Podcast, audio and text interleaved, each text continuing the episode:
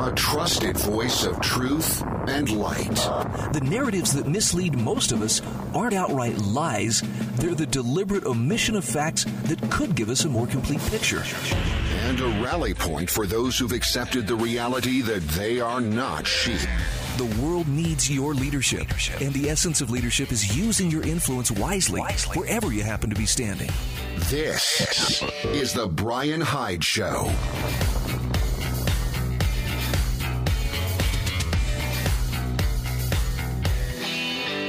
All right, welcome to the show. Glad you could join us. My friend Gary Welch is on the line with me. Hi, Gary. You know, Bryan, I'm starting to look forward to Tuesdays afternoons with you. I know this might go out on podcast and somebody's hearing it later, but we you know we go live on Tuesday afternoon, and I'm always looking forward to it. Well, I, I think I, I, want to think that you and I have some some substantive issues to, to talk about. You bring some some great uh, wisdom and substance to the equation. I bring uh, the uh, what is it the uh, the witty sidekick. No, I, I don't. I'm I'm here to I'm here to learn as well. But uh, one of the things I love is when we talk about what are we going to discuss today. It, there's nothing superficial. We're not talking about hey, did you hear about Kim Kardashian's new tattoo? Oh my goodness! You know, I mean, it's we we leave that stuff for the national tattler or whatever. But we do have some great stuff to talk about today. And one of the things I wanted to bring up was a speech that you made me aware of. You sent me a video to a speech made by Tennessee Representative John DeBerry or DeBerry. Uh, this was made uh, back in August, I guess August 12th. And he had some things to say about the civil rights movement compared to the Black Lives Matter movement today. And, and I wonder, Gary, could you set the, set the stage for us about uh, some of the things that he says? And then, and then we'll actually play an excerpt from this speech that Uh, just shows this remarkable difference. So the the really cool thing about this is that he's a Georgia legislator, he is black, and he is a Democrat. So this is not this is not the other side. This is any he is your person. If you want somebody who is representing the black community, here's your guy. And his father was very much involved with Martin Luther King they were there. They went on the marches. They were they were persecuted. As a child, he saw this. He he was there. He witnessed it. So he's he's an expert at that. So not only does he have the credentials, he also has that expertise and experience to say, "I know what I'm talking about." And this speech, um, it's on YouTube. You could see um, the the other people in that room starting to turn around, you know, as he's talking. and breaking out their phones because they're going, "Wow, this is special. This is something different." You can kind of tell that that's what's going on, and and it was just very good. I was so impressed. Okay, so I, I want to play this excerpt of, of this speech. And and in this, he's talking about his own background. He's talking about accompanying his dad to some of the civil rights, uh, you know, protests that took place during that civil rights era. And, and Gary, since this is coming through on the same channel that you are, I'm going to ask you mute your mic uh, when I, when I go to play this so that it'll it'll come through. And then uh, it's about two minutes, two and a half minutes. We'll rejoin and, and discuss here in just a moment. Again, this is Tennessee Representative John DeBerry uh, responding to the Black Lives Matter movement. I am one of those individuals who walked in back doors because the law said I had to. I'm one of those individuals who rode on the back of the bus on the back seats that were not cushioned because the law said I had to. I went to the water and drank colored water because the law said I had to. I went to a school where everybody looked like me and the country was divided and segregated because the law said that I had to. So all of these things we continue to refer to are the things that me and my generation lived. We saw it for ourselves. We're not reading it in the history books, but we lived it. I went with my father when he and our neighbor got one of those I am a man signs and went downtown Memphis and watched him stand there proudly with Dr. King and other men and women, black and white, who had enough courage to stand up against what was wrong. And the way they did it, they had on their suits, their shirts, their ties, their hats, and if it was cold, their overcoats, they locked arms and they marched peacefully. And Dr. King stood for that which was peaceful because the world took a look at what was happening in Memphis, in Chicago, in Detroit, in Washington, D.C., and all over this country. We changed the entire world. And we changed it because those men and women had enough guts, integrity, enough citizenship and love of country because my father was a Korean War era soldier, as many of those other men and women were. They didn't beg for anything. They didn't beg for citizenship. They demanded it because they were American citizens who paid taxes, who raised children, who paid house notes and rent, and did everything they were supposed to do so that they could demand from this country and its constitution those things that they were supposed to have. How did they do it? They did it by standing like men and women of integrity and class and common sense and values. When the riots started and folks started burning stuff down, that's when my father took my arm and we left. We left because that was not what we were there for. That was not what Dr. King was there for. That was not what others who are famous in the civil rights days were there for. This was not peaceful. It was not part of our movement, and it only hurt everything. Wow. Wow. Wow. That is Gary, I, I can see why you were anxious to get this in my hands and, and say, you got to hear this. this. This goes so well with what we talked about last time you and I were on the air together. Right. And, and it's just coming from a different source, but he's saying the exact same thing that you and I were talking about. I had not heard this. My wife told me about it after I told her about the show. She said, Oh, you want to hear this? and it just kind of shows how there is this common thought among all of us about how do we resolve this? You know, this is an issue we need to resolve. Are we going to resolve it with violence or are we going to talk to each other? Yeah, and I, I so wish that it was it was the kind of message that was um, that was falling on the right ears today. Look, you and I hear it and we go, yes, of course, this makes sense. And then I see videos like the ones that I've seen coming out of Pittsburgh. Seems to be where there's there's some of the really um, belligerent kinds of, of protesters. And this is this is the the guy in the pink shirt and the bullhorn who goes up and is is chanting obscenities at people as they're sitting there enjoying a beer on the patio, you know, at a restaurant somewhere. Uh, some of the marchers with him come up and take people's beers off the table and drink it right there in front of them. And uh, I mean, he goes into a McDonald's. He's he's shouting into this manager's face with a bullhorn and and challenging him to a fight. And it's just like, uh, yeah, you you guys have you don't have the moral high ground that you think you do. The only thing you're doing is going around here intimidating people, breaking things, stealing stuff, threatening people, and then claiming you're the victim as you do all of those things. And that's the thing that that really worries me because this is an old tactic. We we we've seen it in Germany, we've seen it in uh, Russia, we saw it in China, and it's that use of intimidation. It's not about anger it's about intimidation. I'm going to scare you into submission. And that's what this is about. Well, and I, I hate to say it, it, it makes me angry. So it, it doesn't scare me. It doesn't uh, motivate me. You know, I should be a better, more insightful person and, you know, consider how am I treating my fellow man. It, no, it skips right past all that and gets right to, you're bugging the crap out of me. and, and, and I wish I wish someone would pepper spray you or otherwise, you know, put you in your place. Um, because I just I don't like to see people being abusive, and I don't care if it's a a Klansman being abusive to a person of color or you know a, a gang member being abusive to somebody.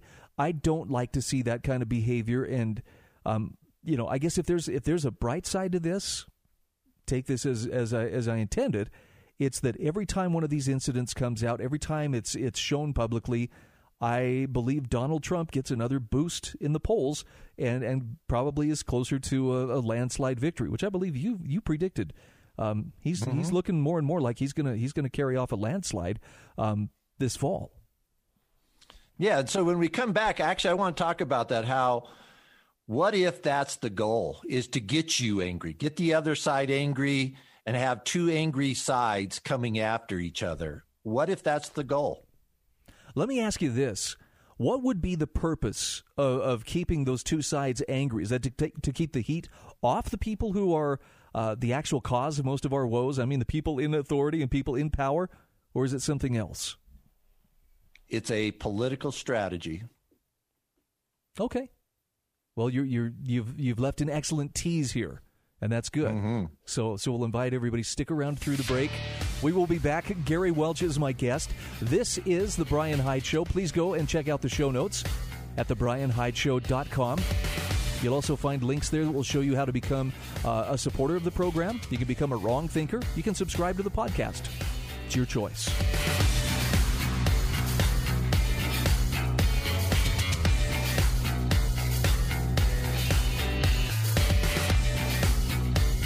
This is The Bryan Hyde Show.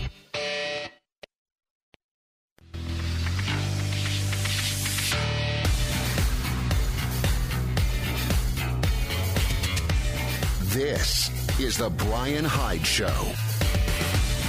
Hey, once again, welcome back to the show. Gary Welch is my guest. Our show is brought to you in part by the Staples Turner team at Patriot Home Mortgage.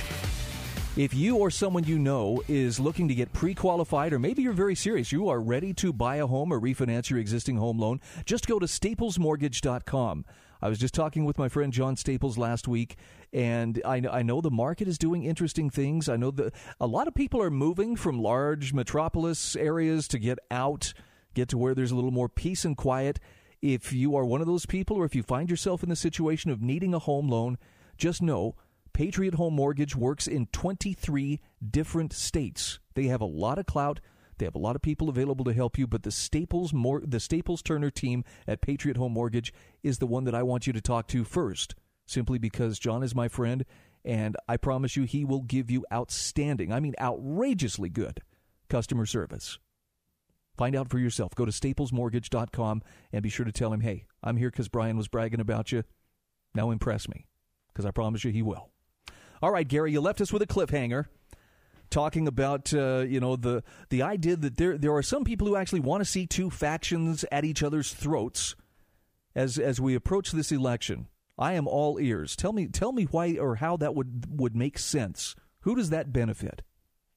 Well, actually both sides. You would I know we would like to you know blame the left and make everything um, their fault and and I don't know if it's just me or you know the, the, the people that I hang around with, but I always look at it that both sides are almost equally guilty when it comes to political shenanigans. I I really do not say, oh, that's just a Democratic thing, or it's just a Republican thing. I see both of them, and I've been very involved in the area of politics and political parties, and and been you know involved in these high level meetings you know, not to say like I'm this really big political consultant, but I was there at a very high level listening to what goes on. And yes, it's it's political shenanigans. They're they're trying to manipulate things.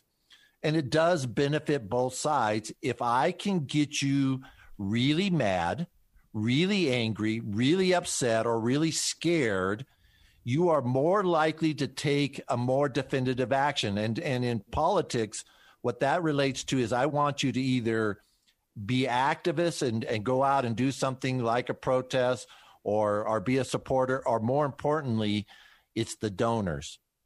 The donors the the the, the money people sit there and they go you know what? I i've got 10 grand here and i'm so mad i'm so angry.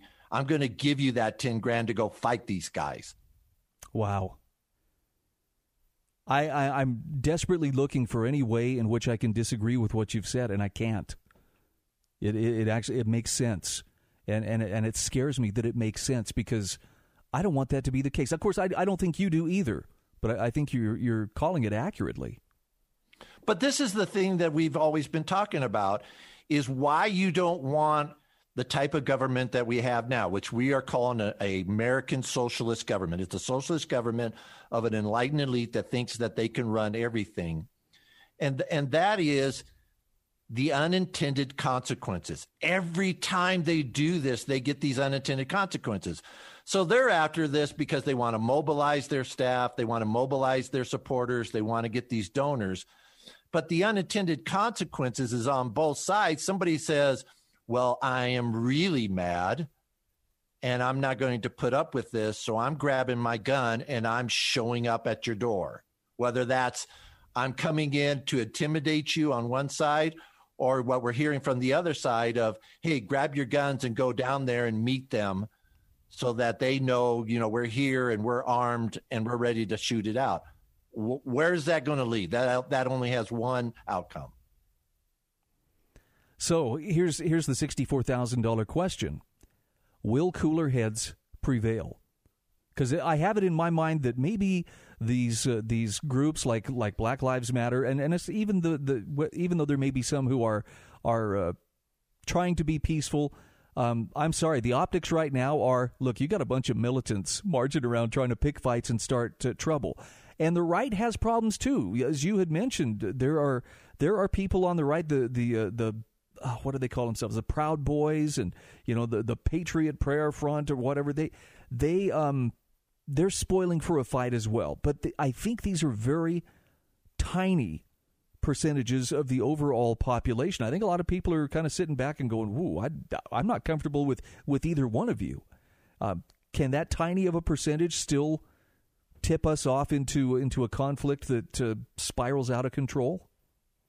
It's been done before multiple times. History is just full of examples of that ten percent driving the 90% into a event that the 90% did not want and that would have liked to avoid but they drove but they didn't do something. And we kind of talked about it last Tuesday and I'm hoping that this message gets out that if you're listening to this that you just don't listen go oh yeah I'm agreeing with Bryan and Gary but that you turn around and you you give this message to someone else share it with someone so that they understand here is how you stop this.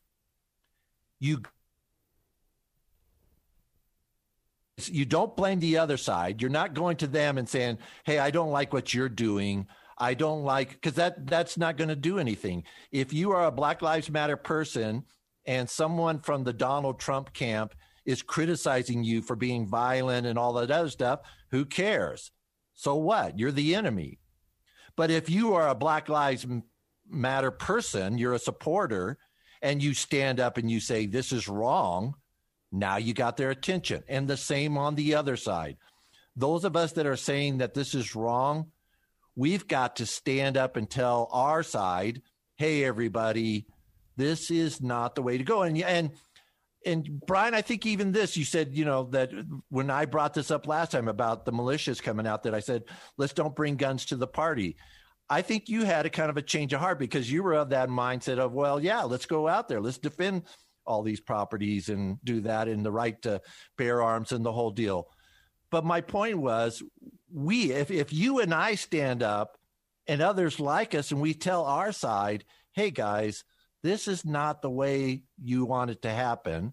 And the consequences of this is not going to go well for us not what it's not going to achieve what we wanted to achieve unless you want a war then we got that. But it's going to take that. It's going to be you have to you have to be responsible for your your own side. Meaning if your side is acting out you got to be the one to speak up and say uh-uh that's not us now, I'm still, you know, Gary, you and I may not be entirely on the same page yeah, with the right to keep and bear arms. Um, I do agree, though. There are times where it is okay to be without arms, and and I, as my biggest example of that, when I went to Bundy Ranch six years ago on the day of the big standoff. Uh, my friends and I, who went down there to lend moral support to Ammon and to Ryan and and their family, we went down there unarmed. And that was out of character for us in the sense that all of us had had concealed carry permits for years and, you know, we're big believers in the right to keep and bear arms and regularly train and whatever. Um, but for some reason, we went and, and we did not take our firearms with us. There was no discussion beforehand, but we just, we got there and went, really? You didn't bring one either? Wow. And I, I I've told this to some people. I'll share this briefly. Um, we didn't need them that day. Now, we weren't there at the standoff. And there was a reason for that. But the reason we didn't need it is because we were there to lend a kind of moral support that did not rely strictly on um, force of arms or the arm of the flesh, however you want to call it. We were there to lend spiritual support. And I guess if, if there's anything that I could ask people to consider, it's please consider that uh, guns alone are not going to be enough. They never will be enough. They might be necessary at some point to defend you and your loved ones, but they're not going to be enough to turn the tide. I think it's got to be that moral clarity and that willingness to to stand up for what's right and dare I say to call upon God, kind of like the the founding generation did to to help you. All right, we got to take a quick break. Gary Welch is my guest. We'll open it up for some of your calls as well. 801 331 8113. Back after this.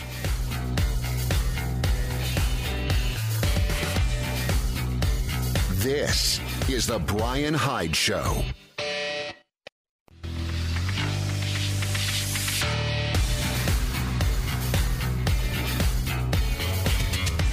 This is The Bryan Hyde Show. All right, welcome back.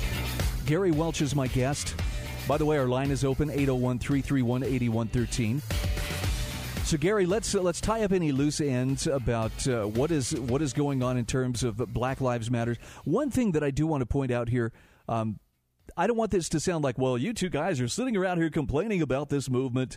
Um, this is not to say that everything about them is wrong. There are some things, there are concerns that they are expressing that are actually legitimate.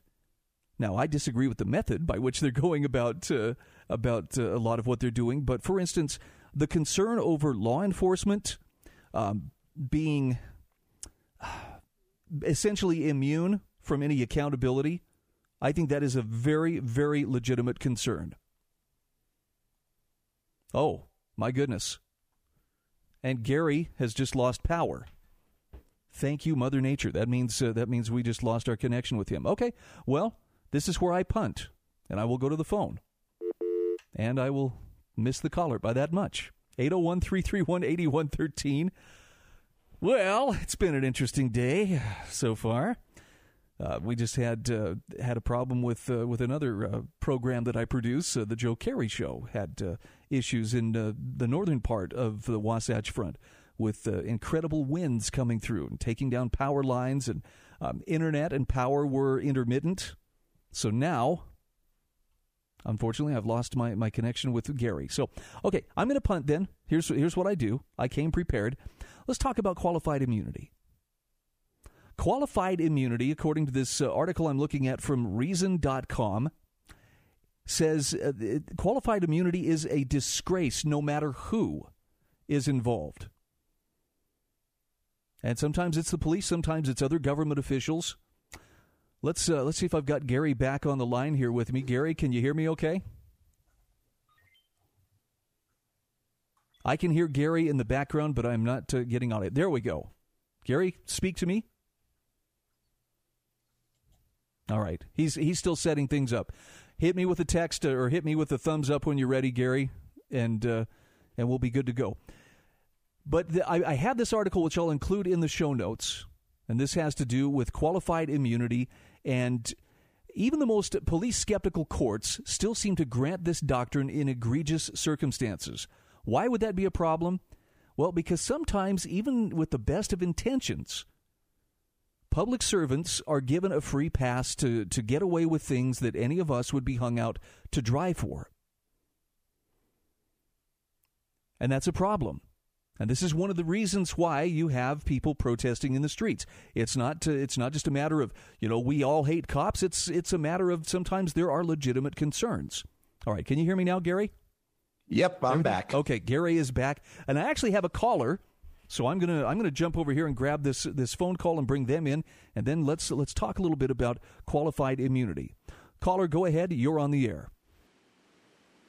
Hi, how are you? Good. What's on your mind, Kevin?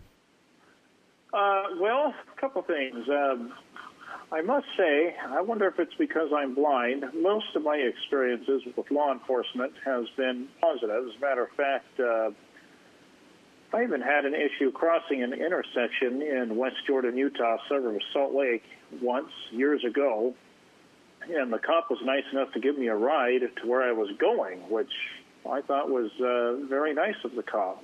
Um, you think, though, well, I've only had one bad experience with a cop, but you think that's probably because cops are probably nicer to blind folks or those with obvious disabilities? I guess uh, you know that's it's going to vary from officer to officer.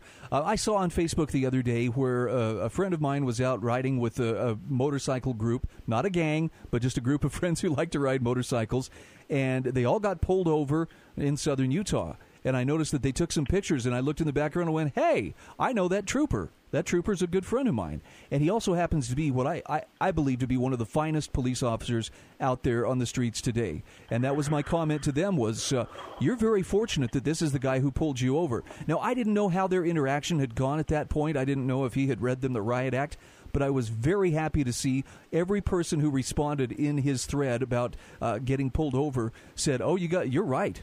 This officer was, was the best officer, the kindest officer we've ever met.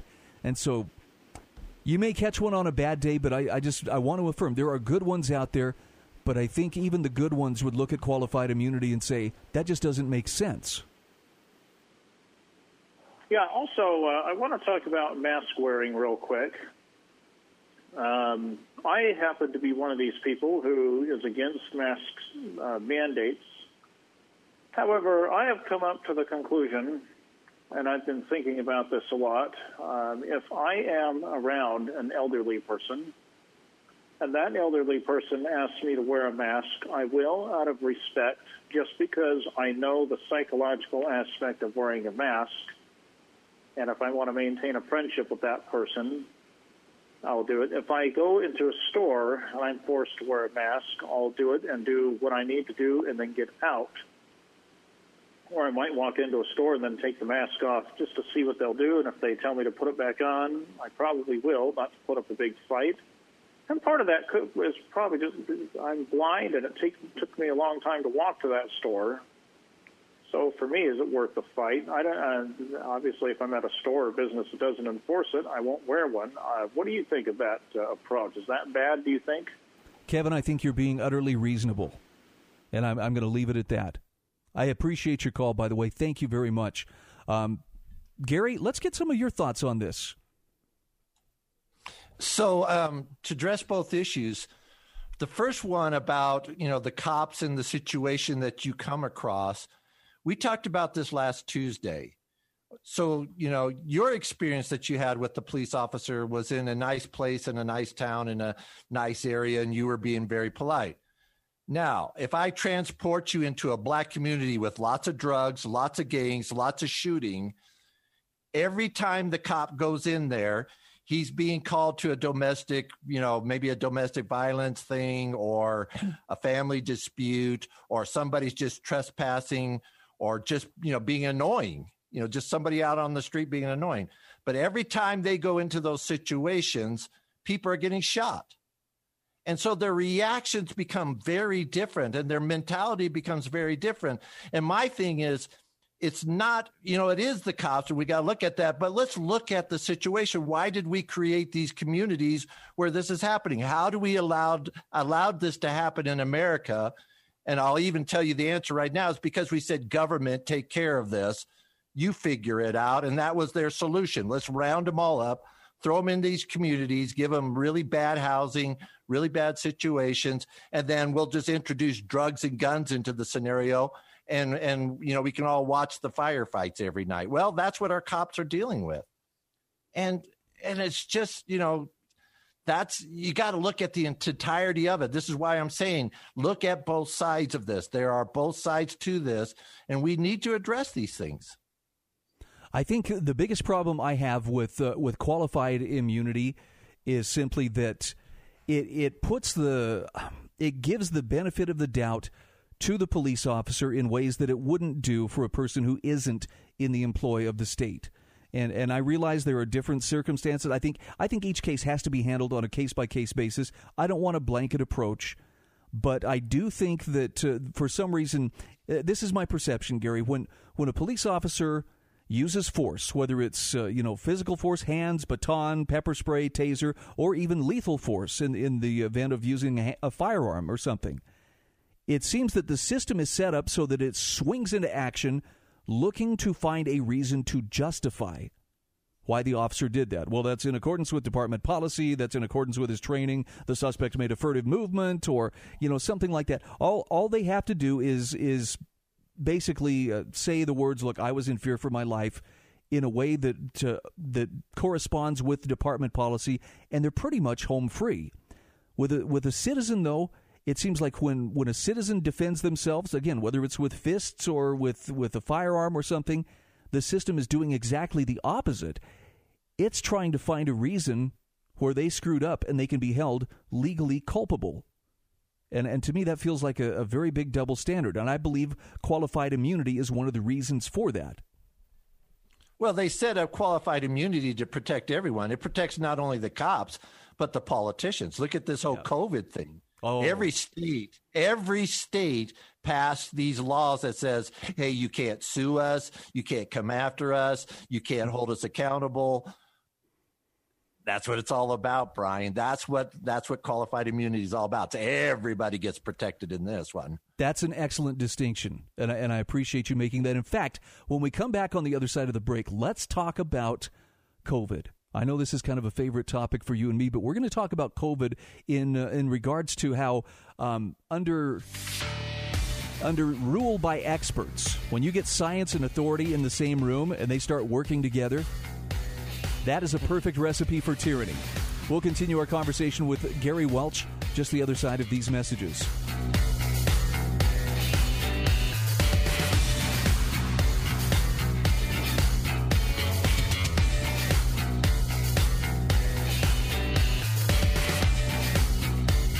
This is The Bryan Hyde Show.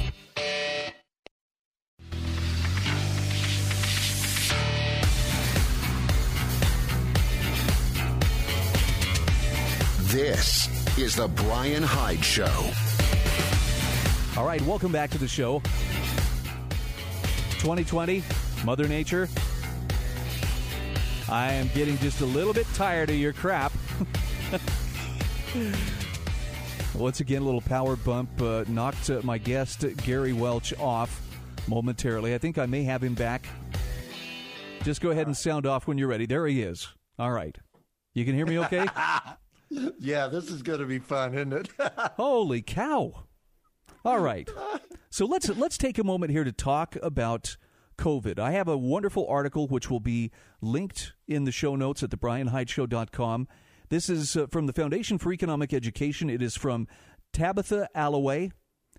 Rule by experts is tyranny shrouded in science. And she asks the question Does the COVID 19 crisis support Neil deGrasse Tyson's call for rationalia, a world in which science reigns supreme? And I just want to get your gut reaction uh, to, to the idea that, uh, you know, Gary, do you believe in science? do you trust the science? I want to, and I try to, but ever since the whole climate change using science for political agenda has came out, I have a very strong distrust now of anything. When they when they say, "Well, the scientists say this," I immediately go into distrust mode. Yeah, and I, I don't blame you, and I don't think you're alone. Uh, Tabitha Alloway in this article points out how all the expert advice on COVID 19 has been ping ponging around like a pinball in a, or a bead in a pinball machine um, for quite some time. And listen, listen to these statements. You don't need a mask. Everyone needs to wear a mask. Asymptomatic spreaders are the real problem. No, wait, it doesn't look like asymptomatic carriers are spreading it. I mean, these are just two of the more visible examples, but um, expert advice has been all over the place. Even the medical literature itself has been rife with contradictions and retractions. So it seems a little bit uh, scary when someone comes out and says, trust the experts. And there was a New York Peace Times uh, or New York Times piece rather from February titled "How Fear Distorts Our Thinking About the Coronavirus," which carried the tagline, "The solution isn't to try to think more carefully; it's to trust the experts." Gary, give me your reaction to that advice. Don't think more carefully. Trust the experts. Yes. Um, we talk a lot about that, you know, we have a socialist government, which is this enlightened elite approach. But, you know, to make that happen, you have to have a socialist society. And that, here's the thing, and, and I know we don't want to hear this, but we are all socialists. We think like socialists. Now, I don't blame you because from the day you were born, they said, trust your government, trust the experts. You know, if you have a problem, go to government to get it solved. Government will take care of you. And we've all grown up with this attitude. And, and back to Kevin's original statement about the mask, you know, we have turned into a society that don't ask. We never ask anymore. Hey, could you please put on a mask? No, you got to put on a mask because the scientists tell us you have to put on a mask. That's the kind of society we live in nowadays. Nobody asks, nobody's polite about this. Nobody says, hey, this is the reasonable thing to do. It's all about we're demanding it and we've got our people that says, you know, this is the way it should be. Yep.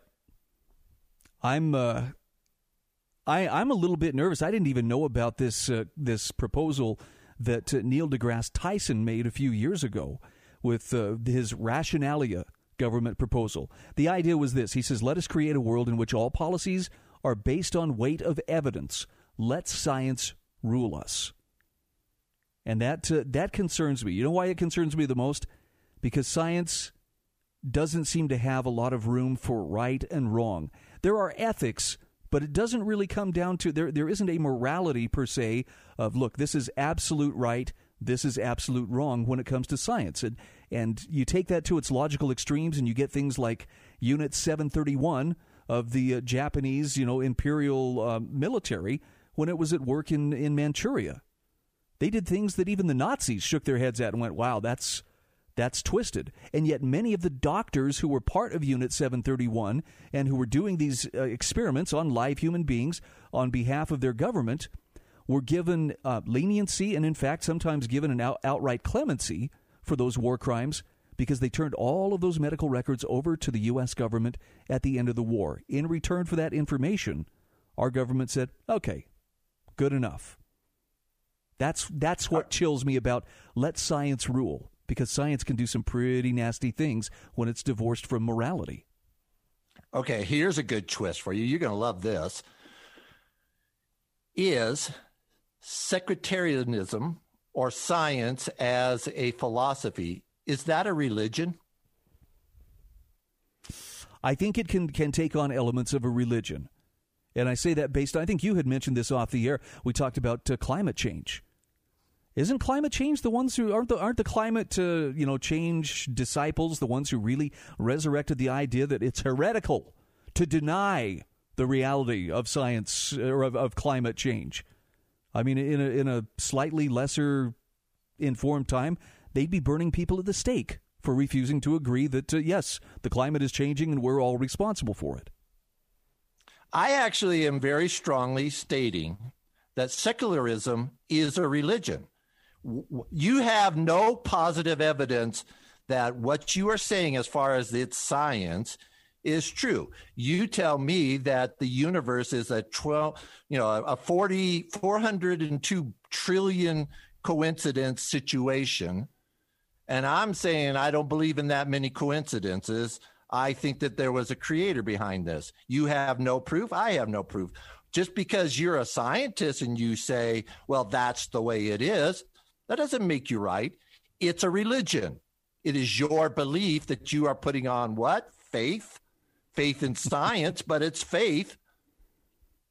Yeah, it's and a it's, religion. And it's and it's the kind of faith that allows people to put something above being questioned.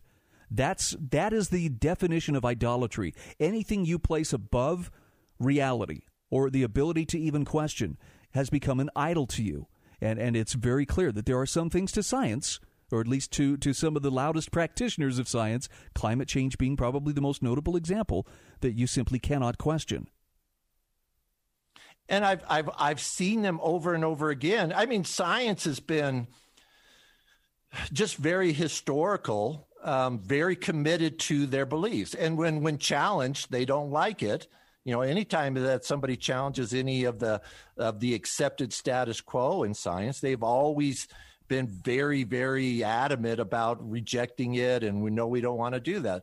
So again, I go back to this that they act a lot like a religion, and and as such, we should really be saying, look, secularism and and the philosophy of science as a mode for our society that you must accept that we should treat it like a religion and let the constitution go apply to it and that we we're, we're not going to have any state religion Wow, and and that I believe is is the danger. Is science could very quickly become state religion. Rudolf Hess, who was a very noted Nazi, talked about how National Socialism is nothing more than applied biology. I mean, they, come on, they leaned very heavily on science to back up why they did what they did. This is the, the author of this article on the on the Foundation for Economic Education, Tabitha Alloway, says rather than codifying the special wisdom and knowledge of a few fallible men into governmental law, we must base policy on the protection of the rights of all men, which means we need more critical thinking, less mindless trust, more responsible self-education and self-government, uh, self-governance rather, less abdication of such responsibility to experts, more individual informed decision making, less acceptance of one size fits all mandates. She says, We're not mindless robots. Our politicians and their advisors are not infallible dictators. And it's time for us to send that message to them loud and clear. Got about a minute here, Gary. Final thoughts on your part. I love the point you made about ethics because without the ethics, when you just take science and government, that's when you justify sending everybody to the gas chambers. Yeah, and, and some some people might feel like, well, now that's just hyperbole, you guys. No, that's that's history. That's that's applied knowledge of this is what people actually did, justifying what they did in the name of science. And it's isn't it interesting to notice the most totalitarian regimes that have ever existed among men? The first and foremost thing that that they tend to do is they tend to go after religion and eradicate it. And there can only be one reason for that. That is, they don't want any competing moral authority to which people might give their allegiance. Gary, it's great talking with you. I loved it. Okay, thanks for joining me. Gary Welch has been my guest. Don't forget to check out the show notes at thebryanhydeshow.com. Consider becoming a wrong thinker. You can subscribe to the podcast. You can become a donor to the show. That's thebryanhydeshow.com. Thanks again for joining us.